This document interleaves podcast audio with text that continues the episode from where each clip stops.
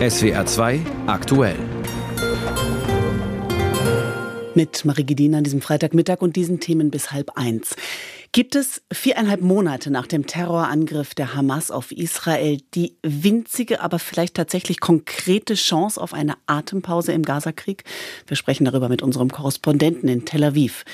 Spätestens seit dem Ukraine-Krieg ist der Posten des NATO-Generalsekretärs einer der wichtigsten in der internationalen Politik.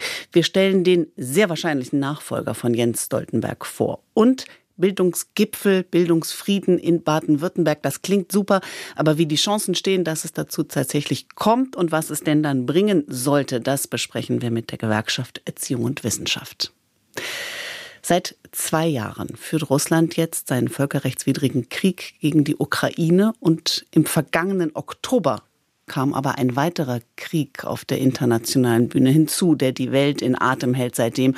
Der Angriff auf Israel, bei dem die Hamas mindestens 1200 Menschen getötet hat und der anschließende Kampf der israelischen Armee gegen die Terrororganisation in Gaza. All das mit unvorstellbarem Leid verbunden. Die Hamas hält noch immer israelische, israelische Geiseln gefangen.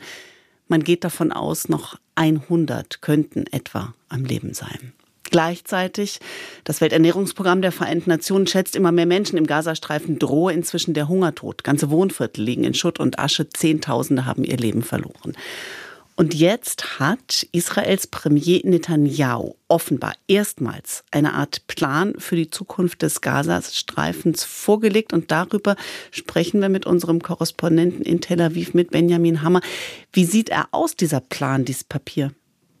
Wir müssen dazu sagen, dass dieses Papier israelischen Medien vorliegt, aber jetzt nicht ganz offiziell vom Büro hm. des Premierministers rausgegeben wurde. Da sind teilweise Ideen drin, die Netanyahu in den vergangenen Wochen geäußert hat. Und vielleicht können wir es erstmal so auf eine Formel bringen. Die klassische Zwei-Staaten-Formel, der Gazastreifen unter alleiniger palästinensischer Kontrolle zusammen mit dem Westjordanland und Ostjerusalem, die ist es nicht. Äh, in diesem Papier steht klipp und klar drin, vom Gazastreifen dürfe keine Bedrohung mehr ausgehen äh, für Israel und Israel behalte sich zum Beispiel auch die operative Freiheit im Gazastreifen vor. Da ist dann zum Beispiel die Rede von einer Sicherheitszone im Gazastreifen an der Grenze zu Israel. Ähm, und israelische Medien berichten auch darüber, dass Israel versuchen will, ähm, ja, mit örtlichen Würdenträgern, mit angesehenen Familien zusammenzuarbeiten, jedenfalls nicht mehr mit äh, Menschen, Organisationen, die israelfeindlich gesinnt seien. Diese volle Sicherheitskontrolle durch die Armee, ist das schon ein Teil dessen, was wir sehen, wenn wir von diesem Kontrollstreifen, der den Gazastreifen ja wohl offenbar durchteilen wird, hören oder lesen? Äh, wie weit ist man bei diesem Teil der Planung? Es gibt Medienberichte ähm, und auch Luftaufnahmen über den Bau von Straßen, die dem israelischen Militär ja auch nach einem Krieg leichten Zugang in das Gebiet bieten könnten. Und eine dieser Straßen laut Medienberichten, ja, die würde den Gazastreifen in den Norden und den Süden teilen. Ein anderer Punkt, der angesprochen wird, ist das Palästinenserhilfswerk der Vereinten Nationen. Deren Schließung wird gefordert oder steht da offenbar zur Disposition. Das ist ja nicht ganz neu. Die Frage ist natürlich, was dann? Ähm, ist dazu auch irgendwas äh, zu hören, zu lesen, wie die Menschen versorgt werden sollen? Ja, es soll nicht mehr mit UNRWA geschehen. Sie sagen, dass Vorwürfe sind nicht neu. Israel sieht sich bestätigt in den Vorbehalten gegen UNRWA, hat ja UNRWA beschuldigt, dass ein Teil von UNRWA-Mitarbeitern direkt an den äh, Massakern, an den Terrorangriffen des 7. Oktober beteiligt sei und es auch bei vielen Mitarbeitern eine Nähe gebe zur Hamas, die den Gazastreifen kontrolliert. Jetzt muss man dazu sagen, Israel stellt sich vor, dass andere UN-Organisationen, möglicherweise das UNHCR, an die Stelle der UNRWA treten. Aber wir reden hier von Strukturen, die über Jahrzehnte gewachsen sind. Ohne die UNRWA, ohne dieses Hilfswerk im Gazastreifen geht nichts.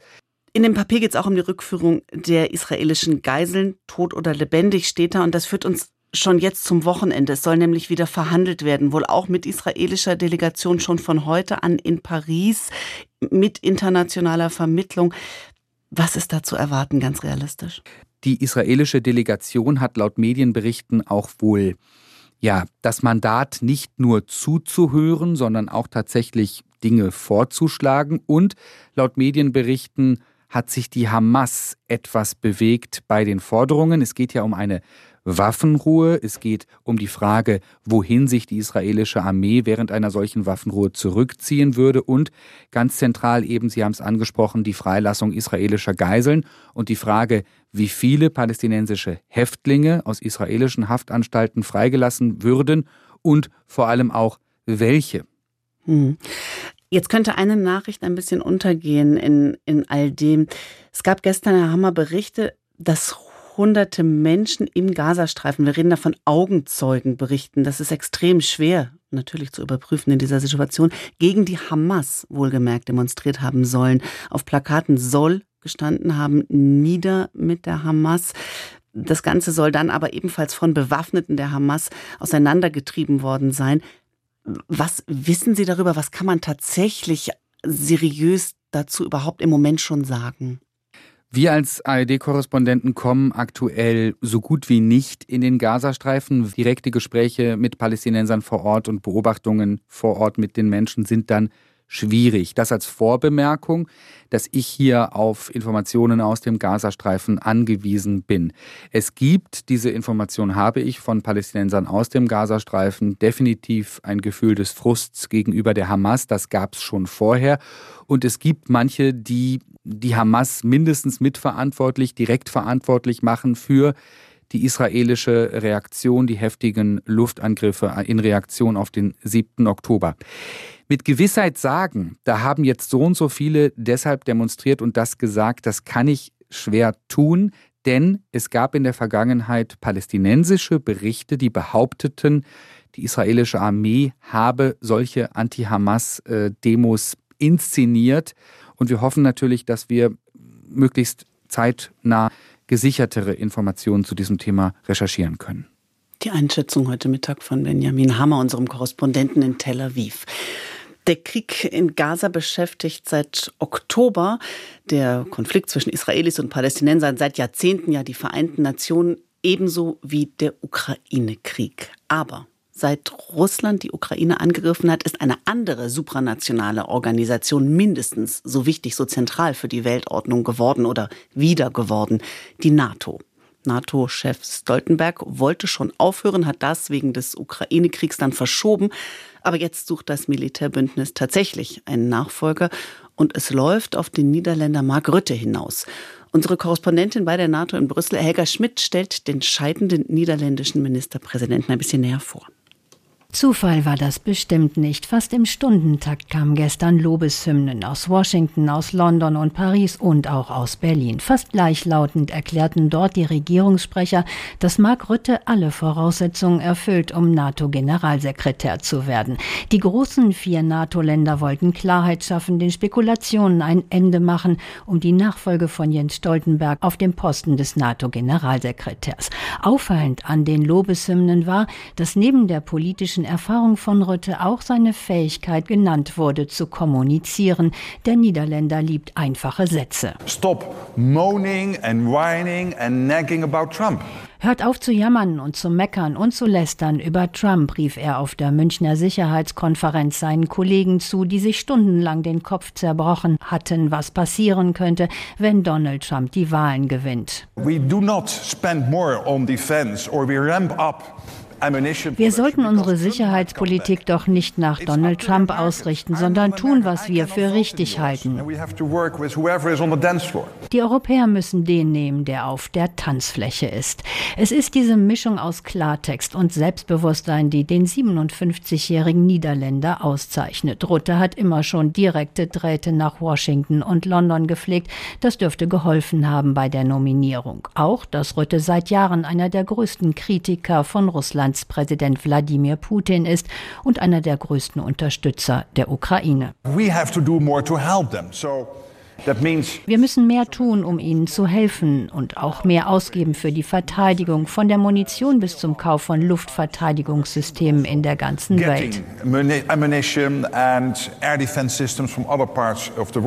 Dass der Niederländer im eigenen Haushalt auch schon mal die Verteidigungsausgaben gekürzt hat, das erwähnt er nicht mehr so gern. Mark Rütte ist eben auch flexibel. Teflon Mark wird er deshalb zu Hause von seinen Landsleuten genannt. Seit 2010 ist Rütte Regierungschef der Niederlande. Er hat seinen Rücktritt aber schon im Sommer angekündigt, weil seine Regierungskoalition zerbrochen war. Seitdem kursieren die Spekulationen über seine Zukunft. Er selbst hat immer zwei Dinge genannt, die er sich vorstellen kann. Klavierspielen oder aber NATO-Generalsekretär. Jetzt läuft es wohl auf Zweiteres hinaus. Mark Rütte auf dem Weg an die Spitze der NATO. Helga Schmidt berichtete für uns aus Brüssel. Es betrifft den Terror der Hamas, den Waffenhandel, den Drogenhandel, alles, was an Recht und Gesetz vorbei finanziert werden soll. Geldwäsche. Die Europäische Union hat im Kampf gegen schmutziges Geld schon seit einiger Zeit verstärkt den Kampf angesagt.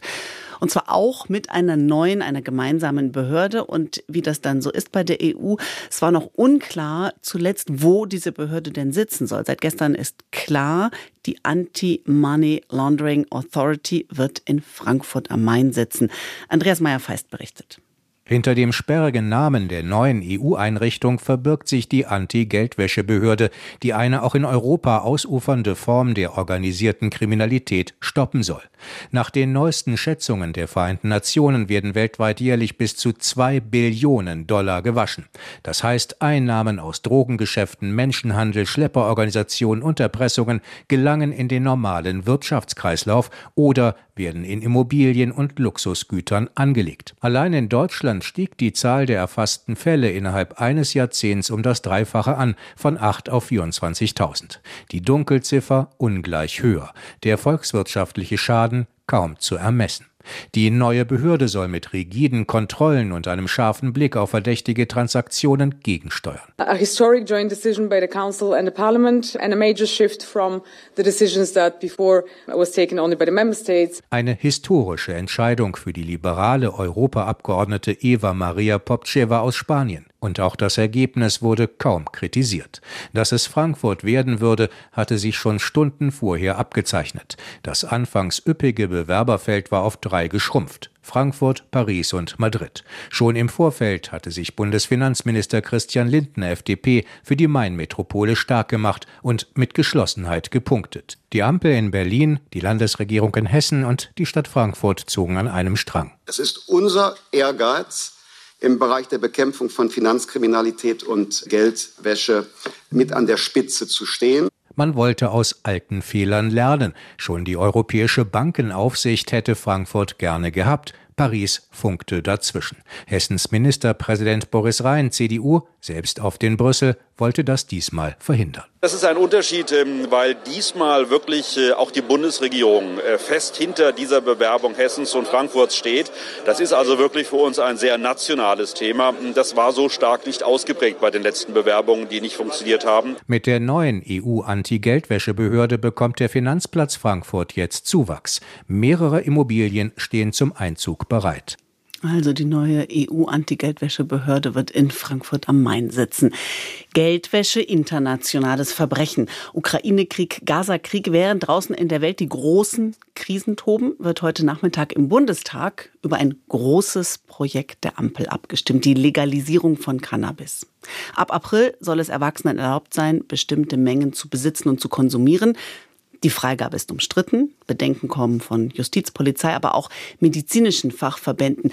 Sind wir also zu vorsichtig oder eben zu leichtsinnig? Da liegt die Frage nahe, wie machen es denn die anderen um uns herum, beispielsweise in der EU? Paul Vorreiter dazu mit einem Überblick aus unserem Studio in Brüssel. Wenn es um den Umgang mit Cannabis geht, ist die EU ein Europa der verschiedenen Geschwindigkeiten. Viele Länder tolerieren die Droge schon seit Jahren oder haben sie weitgehend freigegeben, zum Beispiel auch für die medizinische Verwendung. Ein Überblick.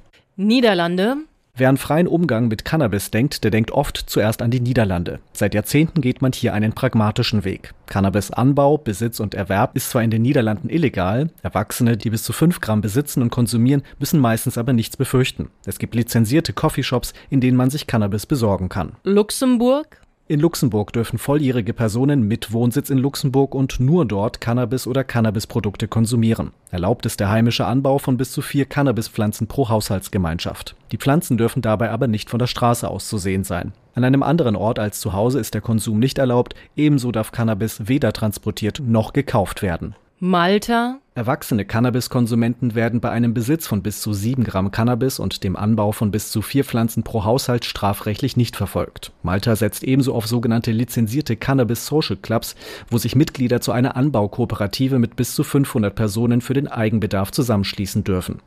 Diese Clubs dürfen aber weder in der Nähe von Schulen oder Jugendzentren sein, noch dürfen sie für sich werben. 2018 hat der Inselstaat medizinisches Cannabis legalisiert. Tschechien. Manche nennen Prag das Amsterdam des Ostens. Erwachsene können bis zu 10 Gramm Marihuana für den Eigenbedarf besitzen und fünf Hanfpflanzen anbauen. Tschechiens Regierung setzt darauf, durch Lizenzen den Cannabismarkt besser zu regulieren und hat angekündigt, den Verkauf von Marihuana auch in Spezialgeschäften und Apotheken zu ermöglichen. Belgien. In Belgien wird privater Besitz von Cannabis bei Erwachsenen bereits seit 2003 nicht mehr strafrechtlich verfolgt. Vorausgesetzt, es handelt sich nur um bis zu drei Gramm bzw. den Besitz einer Pflanze. Auch werden Cannabis Social Clubs in Belgien immer beliebter. Die tolerante Drogenpolitik hat aber auch Schattenseiten. Neben den Niederlanden gilt Belgien als Drogenküche und Drogenumschlagplatz Europas, von wo aus auch härtere Drogen in Umlauf gebracht werden. In Brüssel hat es in diesen Tagen eine Reihe von Schießereien auf offener Straße gegeben, die mit dem Drogenmilieu in Verbindung stehen könnten. Paul Vorreiter über den Umgang mit Cannabis in anderen EU-Ländern. Heute Nachmittag wird im Bundestag über die Freigabe von Cannabis, Cannabis abgestimmt. Und in Baden-Württemberg geht es heute Nachmittag um Bildung. Es treffen sich die Fraktionsspitzen von Grünen, CDU, SPD und FDP mit Ministerpräsident Kretschmann und Kultusministerin Schopper, um über eine mögliche Bildungsallianz zu sprechen fürs Land, einen Bildungsfrieden. Im Kern geht es um Reformen, die dann auch über die Dauer einer Legislaturperiode hinaus Bestand haben sollen. Die AfD ist nicht eingeladen zu den Gesprächen. David Warneck ist stellvertretender Landesvorsitzender der Gewerkschaft Erziehung und Wissenschaft in Baden-Württemberg. Und ich habe ihn kurz vor der Sendung gefragt, so einen Schulfrieden sollte es schon mal geben. Vor zehn Jahren, da hat das nicht geklappt. Ist das denn grundsätzlich eine gute Idee aus Ihrer Sicht? Mit absoluter Sicherheit ist es eine gute Idee für alle Beteiligten, für Eltern, für Schülerinnen und Schüler, aber auch vor allem für Lehrkräfte braucht es ja langfristige, verlässliche Strukturen, in denen sie lernen und arbeiten können. Hm, jetzt ist das Ziel des ersten Gesprächs heute offenbar, sich erstmal auf zentrale Themen zu einigen zwischen Regierung und Opposition. Was ist denn aus der Sicht der GEW das zentrale Thema? Ich glaube, ein zentrales Thema darf es nicht sein, an kleinen Stellschrauben zu drehen oder die kleinen Baustellen anzugehen. Wenn da unterschiedliche Positionen zum Thema Grundschulempfehlung oder natürlich auch G8 oder G9 sind, dann ist es nachvollziehbar, aber wir müssen, glaube ich, das gesamte Bildungssystem in den Blick nehmen und da mutige bildungspolitische Entscheidungen treffen, damit letztendlich auch das Bildungssystem in, in Blick genommen wird. Aber machen Sie es mal konkret. Was ist denn da die größte Baustelle? Ich denke mal, auf jeden Fall geht es auch um Bildungsinvestitionen. Egal welche Reform man jetzt anstrebt, das wird es nicht zum Nulltarif geben und man kann auch kostenneutral nicht für bessere Bildung sorgen. Da muss Geld in die Hand genommen werden. Das muss allen Beteiligten klar sein. Aber am Ende muss auch klar sein, wenn man über einzelne Schulstruktur Debatten spricht, es hat immer Auswirkungen auf alle Schularten und deshalb glaube ich, ist es nicht zielführend, hier nur an einer oder an zwei Stellschrauben zu drehen, sondern mhm. wirklich das Große und Ganze im Blick zu haben. Jetzt sagen Sie, man muss Geld in die Hand nehmen. Das wird aber dann problematisch, denn Ministerpräsident Kretschmann hat schon vorher äh, auf die schwierige Finanzlage hingewiesen und gesagt, es ist eben kein Geld da. Was denn jetzt? Dann bleibt nichts anderes übrig, als erstmal Prioritäten zu setzen. Und die liegen, wie die Kultusministerin zu Recht sagt, erstmal bei der frühkindlichen Bildung und bei den Grundschulen. Hm. Äh, das komplexeste Schulsystem aller Länder, habe man, hat Kretschmann gesagt, vorab. Das zu reduzieren wäre eigentlich wichtig. Da stimmen Sie jetzt zu, wenn ich Sie richtig verstanden habe, ja? Also ein bisschen zu reduzieren, um Geld frei zu machen? In diese Richtung muss man auf jeden Fall denken, ja. Hm, was sollte man dann als erstes reduzieren? Wo würden Sie sagen, da müssen wir ran an die Strukturen? Also Ein Schulsystem, das so differenziert ist und äh, so viele Möglichkeiten lässt, ist natürlich auch ein kostspieliges System. Da muss man sich auf die Schularten auch mal konzentrieren, um zu prüfen, wie da auch vielleicht Synergien besser genutzt werden können. Können Sie das veranschaulichen?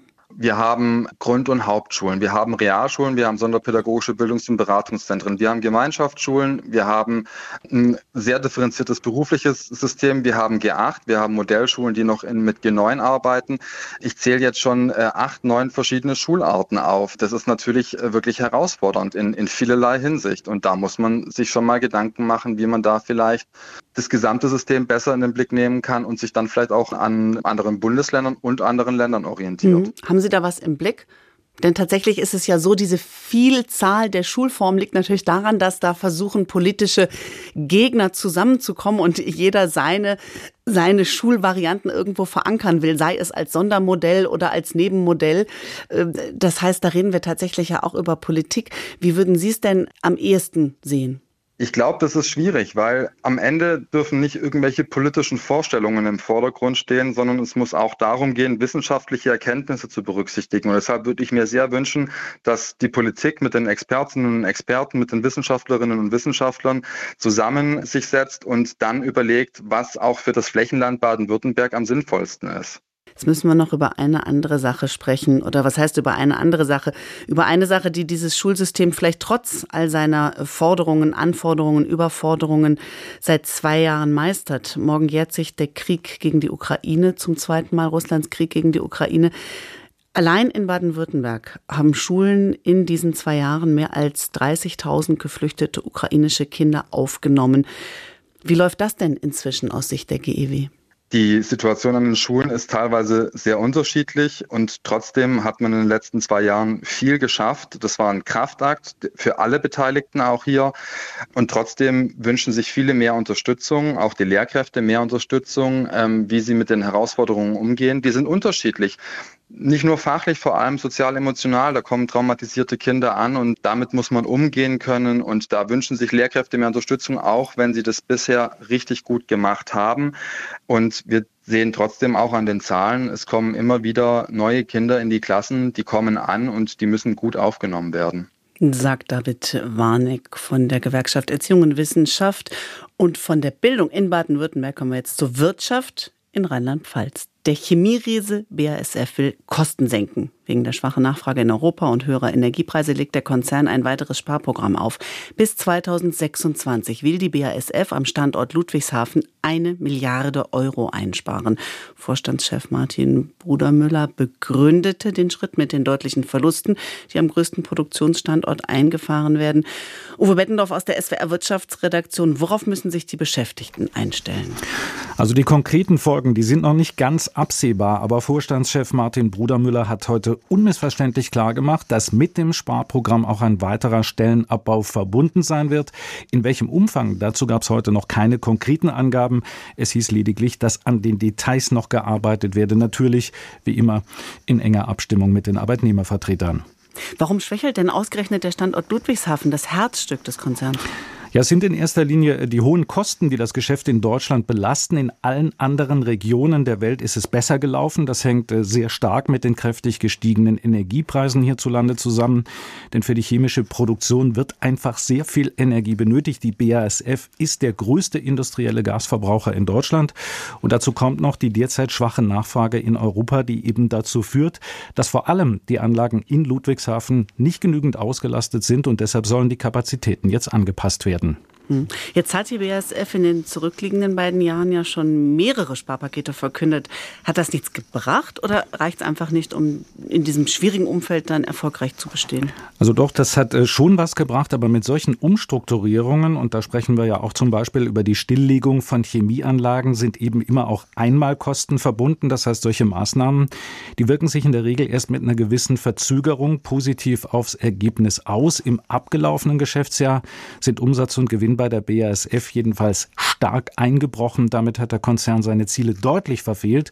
Hauptverantwortlich dafür die schwache Nachfrage und niedrigere Verkaufspreise. Und deshalb muss jetzt zusätzlich gespart werden. Hm. Und wie fällt der Ausblick von Martin Brudermüller auf 2024 aus? Zeichnet sich denn in der Zukunft eine bessere Lage ab? Also nicht wirklich. Der Ausblick, der ist eher verhalten. Der Konzern rechnet weiterhin mit einem schwachen Wachstum der Weltwirtschaft. Erst in der zweiten Jahreshälfte soll es dann wieder leicht aufwärts gehen. Auch die Chemieproduktion wird sich auf niedrigem Niveau erholen, sodass die BASF mit einem etwas besseren Ergebnis rechnet. Aber klar ist auch, das wird keine leichte Aufgabe für den designierten neuen BASF-Chef Martin Kamit, der Martin Brudermüller nach der Hauptversammlung im April ablösen wird.